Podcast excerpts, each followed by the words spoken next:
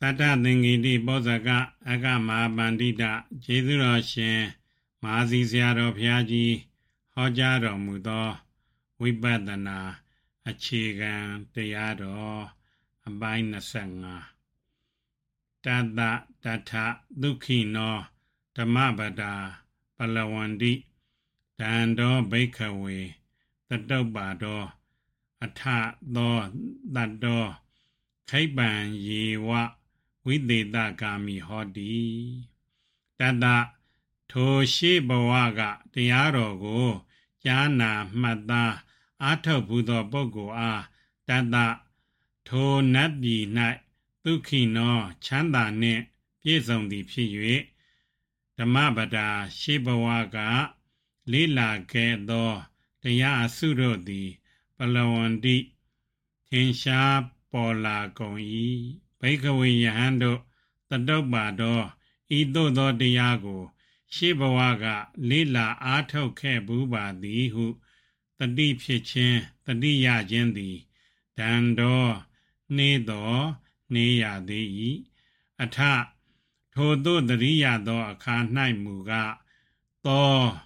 တတ္တောထိုတတ္တဝါထိုပုဂ္ဂိုလ်သည် ခိပံယေဝတတိယလျင်ရာခြင်းလျင်မြန်စွာသာလျင်ဝိသေသကာမီမဖို့နိဗ္ဗာန်တရားထူးကိုရောက်သည်ဟောတိဖြစ်ပေ၏တဲ့နတ်ပြည်ရောက်တော့ဒီလိုလွယ်လွယ်နဲ့တရားထူးရတတ်တဲ့အကြောင်းကတော့ဂုပိကာဂောပိကာဝတ္ထုဖြင့် သင်ရှားပါတယ်ကပိလဝပြည်ကဂောပိကာဆိုတဲ့တာဂီဝင်မျိုးသမီးတဦးဟာယန္နာသုံးပါးကို ကိုယ်ွယ်စည်းကမ်းပြီးတရားကျင့်သုံးလို့သောတာပန်ဖြစ်ပြီးတော့သုတိပြတ်ကြွေသေသွားတဲ့အခါကာလမှာတာဝရိန္ဒာနတ်ပြည်တရားမင်းဤသားတော်အဖြစ်ရောက်သွားတယ်နတ်သားဖြစ်သွားတော့သူ့ကိုဂောပကလို့ ခေါ်ကြတယ်အဲ့ဒီအခါမှာတရားမင်းထံလာရောက်ပြီးကပြကြတဲ့ကံဗတ္တကံကန္တပနတ်တွေတဲကထူးခြားတဲ့နတ်သား၃ယောက်ကို တွေ့မြင်ရတဲ့အတွက်ဂောဘကနတ်သားကဆင်ခြင်ကြည့်လိုက်တယ်ဒီတော့အဲ့ဒီနတ်သား၃ယောက်ဟာ သူရှေးဘဝတုန်းက ကိုးကွယ်ခဲ့တဲ့ယဟန်တွေဖြစ်နေကြောင်းသိရတယ်ဒါကြောင့်ခောဘကနတ်သားကအဒီကန္တပနတ်သား၃ယောက်ကိုတတိပေးစကားပြောကြားတယ်ဒီတော့အဲ့ဒီနတ်သား၃ယောက်ထဲက၂ယောက်ကသတိရပြီးရှေးဘဝကလေ့လာခဲ့တဲ့တရားတွေကို ပြန်ပြီးနှလုံးသွင်းလိုက်တဲ့အခါရှေးကရဘူးတဲ့ဇန်တွေကိုလည်း ချက်ချင်းပဲပြန်ရတယ်အနာဂါမိမက်ဖို့ရောက်ပြီးအနာဂံလည်းဖြစ်သွားကြတယ်ဒါဝရိန္ဒာနတ်တွေရဲ့မျက်မှောက်မှာလည်းဗြဟ္မပုရောဟိတာဗြဟ္မာလည်းဖြစ်ပြီးဗြဟ္မပြည်ကို ပြန်တက်သွားကြပါတယ်တဲ့အဲ့ဒါဟာရှေးဘဝကလေ့လာခဲ့တဲ့တရားကိုတတိယရင်နတ်ပြည်မှာချက်ချင်းပဲတရားထူ ရတတ်တယ်ဆိုရာမှာတတ်သေးတာရကပါပဲပထမက ပြောလာခဲ့တဲ့ဥပောတထာနတ်သမီးလိုပဲဘုရားလက်ထက်ကတရားကျင့်သုံးအားထုတ်ပြီးနတ်ပြည်ရောက်နေတဲ့နတ်သားနတ်သမီးတွေဟာ အများကြီးပဲရှိနေပါတယ်ပြီးတော့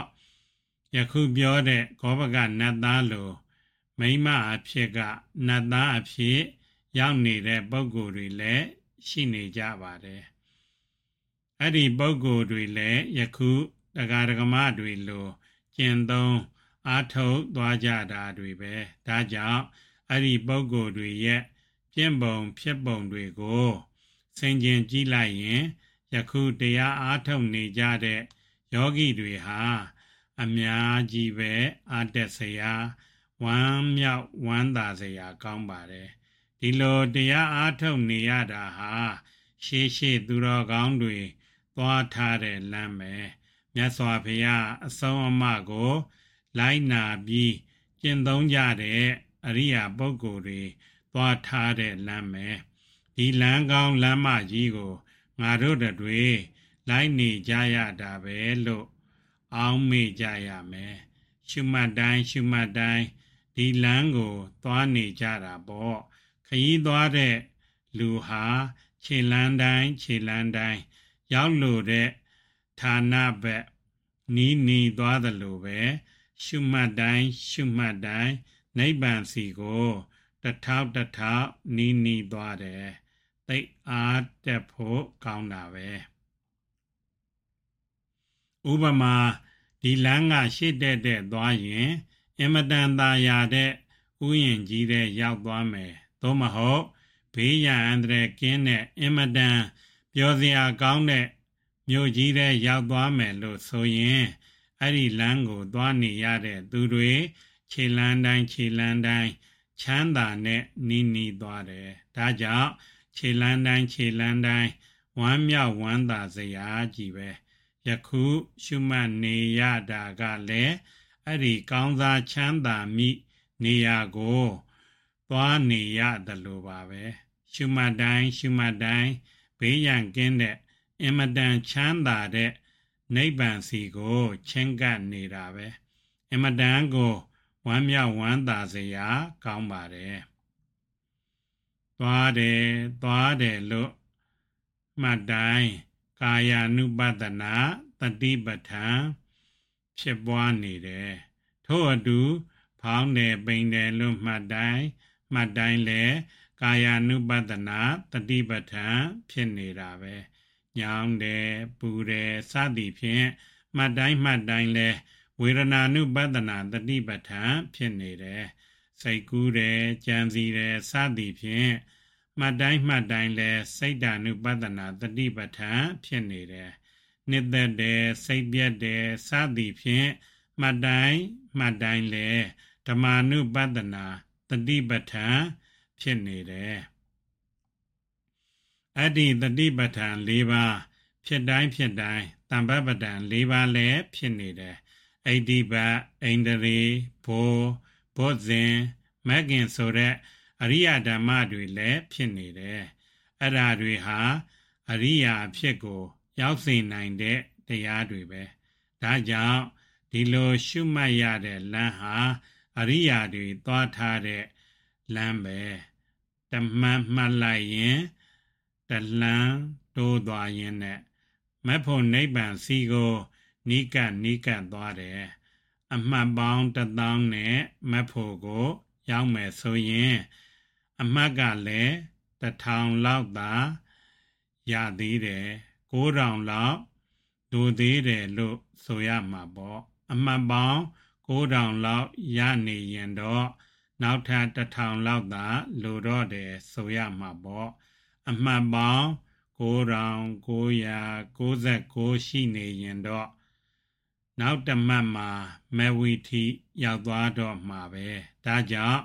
မှတ်တိုင်းမှတ်တိုင်းနီးနီးသွားပြီလို့နှလုံးသွင်းပြီးကြိုးစားအားထုတ်ကြဖို့ပါပဲ ဒီလိုအားထုတ်ရခြင်းဤအကြောင်းကို အခြေခံဖြစ်နဲ့မှတ်သားထားကြဖို့ဝိပဿနာရှုနည်းမူသေးစီးအဖြစ်နဲ့မှတ်သားထားကြဖို့ဒီကနေ့ဒီဝိပဿနာအခြေခံတရားကို ဟောလာခဲ့တာဟာနှစ်နာရီကယခု9နာရီဆိုတော့3နာရီကြာသွားပြီစုံလဲတော်တော်စုံသွားပါပြီတရားသိမ့်ဖို့ အချိန်တန်ပါပြီကဲကဲဝိပဿနာအခြေခံတရားတော်ရဲ့မူလရင်ဆောင်ပုတ်ကလေးတွေကို အစကစပြီးဆိုကြဥစို့ဝိပဿနာ